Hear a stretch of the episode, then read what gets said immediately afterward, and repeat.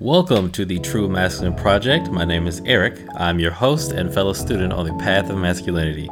On this show, we will discuss personal development and masculine principles so we can be the best men that we can be. If you are new to the show, welcome, and you may want to head on over to the intro episode. Uh, describes the format and a little bit more about what we want to cover here. And for the rest of us, on to the show. And welcome to a Friday episode of the show. Uh, for those of you that follow me on Instagram, you already know this, but for the majority of you who do not, uh, there was some work being done in my house this week. Uh, way too noisy to record the longer episode. They're done now, so I'll release this episode today, uh, Friday, and then you guys will just hear the end of It Didn't Start With You on Wednesday, and then we'll move on from there. So, on today's episode of the chats, the little bit more weird or esoteric episodes, but I think help frame the world in a way that's beneficial, is that the entire thing that you see out there is just a mental construct. So, we'll start with things that are easier to understand, they will complicate a little bit, and why you should even give a shit about that in the first place. And with that, let's get started. All right, the world as a mental construct. What does that mean? So, the way people interact with the world, and that's the world that we can actually see, uh, we don't see the entire light spectrum, for instance, and your brain does funny things to conserve energy, like simulating the feeling of a couch or the chair you've been sitting on, instead of you actually feeling it to save energy uh, the way people interact with this thing is not based on what is factually true, but what their mental model, the beliefs and views that they hold about the world, tell them is true, and then they will act accordingly to those mental models so that they do not um, run into so much cognitive dissonance in their life that they basically can't handle it. So, you want to make sure that the things that you hold as true are provable. And if you cannot prove them, then at the very least, they enable you to reach the goals that you want faster. Now, where you don't want to screw yourself is to hold a belief that is false and continue acting that way, hoping it's going to bring you closer to your goal because it will not do so, obviously, because it can't. This is why the David Foster Wallace speech, This is Water, uh, is so important when it comes to analyzing your beliefs because that is going to dictate how you experience the world. But how you come up nine times out of ten is how people continue to operate. They don't question the existence they've been in, they just assume that this is life. And oftentimes it takes seeing something so far outside of what you believed possible that you even bother to examine the things that you thought were true in the first place. Don't be held down by someone else's opinions of what is actually possible for you. Because generally, when people give advice of that nature, they're really telling you what they believe to be possible for themselves. Anyway, because most of the rules that we sort of live our society by are invented by humans and not things based in nature, you have the ability to bend them and sort of supercharge your success in areas as long as you know that this is not a concrete wall, right? So, an easy example of this is that people are like, well, if I work really, really hard, it doesn't matter who I know. It should just matter that I'm good at something. And nine times out of 10, that's not going to be true you can be the best ever, but if no one likes you, it's going to be very hard for you uh, to do anything, to sell anything. And the only realm you can get away with that is in sports, and that's only until you lose a step and then you're out on the street, right? People want to do things with other people that they like. People want to do things with people that they know. You can be great, and no one has ever heard of you. Hell, I think Van Gogh died, and nobody knew anything fucking about him. It wasn't until way after the fact that he became famous. So your talent will not always dictate how far you go. So if you spend your entire life with the mental model that I just need to be really good, really good, really good, and the rest will sort itself out, that is not going to end well, especially as you get higher and higher in organizational structures.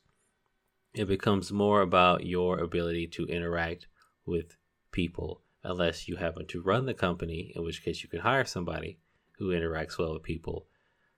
So, how do you know if you're interacting with something that is real, like heat is hot and will burn you if you keep your hand on a stove, or that you can't go over and talk to that girl because we're at the grocery store and no one does that. One has provable tests that if you do it over and over, you receive the exact same result, and the other one does not, and that you could do this multiple times, and each interaction of this could be different. One is true, point of fact, the other one is someone's opinion and can safely be ignored. Now, uh, this becomes a big thing when dealing with other people because you have to understand that you're going to be dealing with their entire mental construct of the world. And if it is way different from yours, it's going to be hard for you to speak to them in a way that's going to get you what you want unless you're able to sort of understand the model that they're working with and then using their model influence them to the direction that you want. Uh, if facts don't convince people to do things, and if they did, we would all have millions of dollars in the bank with wonderful credit scores. Uh, people have won awards and prizes proving the fact that humans make decisions emotionally and then justify them after the fact rationally. We're not rational beings. You can't speak to people like, oh, just throw the facts out and this will work. It has not worked. It will never work because that's not how people make decisions, so stop trying it. Just like certain things will always be valuable and other things are valuable because of the society in which we live. The example is that money, a dollar, whatever your currency is, only has value because everyone who trades in it believes it to have value, that you can get other goods and services for it. If at some point people decide not to trade in whatever your currency is, then the value of it is going to plummet through the floor because it doesn't have any intrinsic value. Unlike uh, food, for example, will always have intrinsic value because you can use, you can eat it to get energy to continue to live your life. A house has intrinsic value. You can use it for shelter, same with clothing, etc.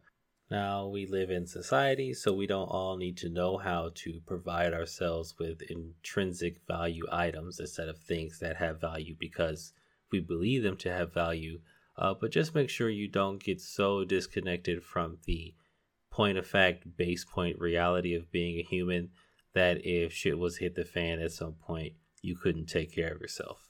Now, because everything that exists on this planet was a thought in somebody's head first, keeping your mind right is going to be crucial in creating anything new, uh, whether it's a product or service or a habit or anything else. And the further away that you are in this being real, as in happening in physical reality, the longer you're going to have to believe or hold the thought or continue to think that you can do this.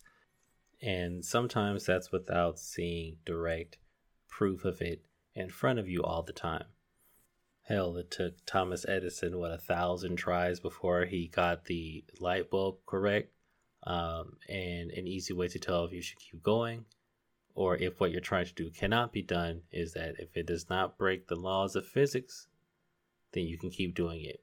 Uh, the rest of what people tell you you can't do is most likely based on their mental model of the world. We'll talk about this on a different Friday episode, but where the understanding of the mental aspect of life gets fun is when you can start taking emotions or people try to throw at you and really transmute those things into something you can use. Uh, an easy example is that love and hate are really on the same spectrum of feeling. It's something that you give a lot of attention to. In the opposite of love is not really hate. Those are the same thing on a scale. The opposite of love is apathy, where you just don't give a shit at all. Uh, but we'll talk about polarity one day. And with that, I love you guys. Be good to each other, and I'll see you. Thank you for hanging out with me on the True Masculine Project. Please like, rate, and subscribe in your favorite podcasting app. Uh, if you want to interact with the show, you can catch us on Instagram at True T R U E M P underscore podcast. See you next time.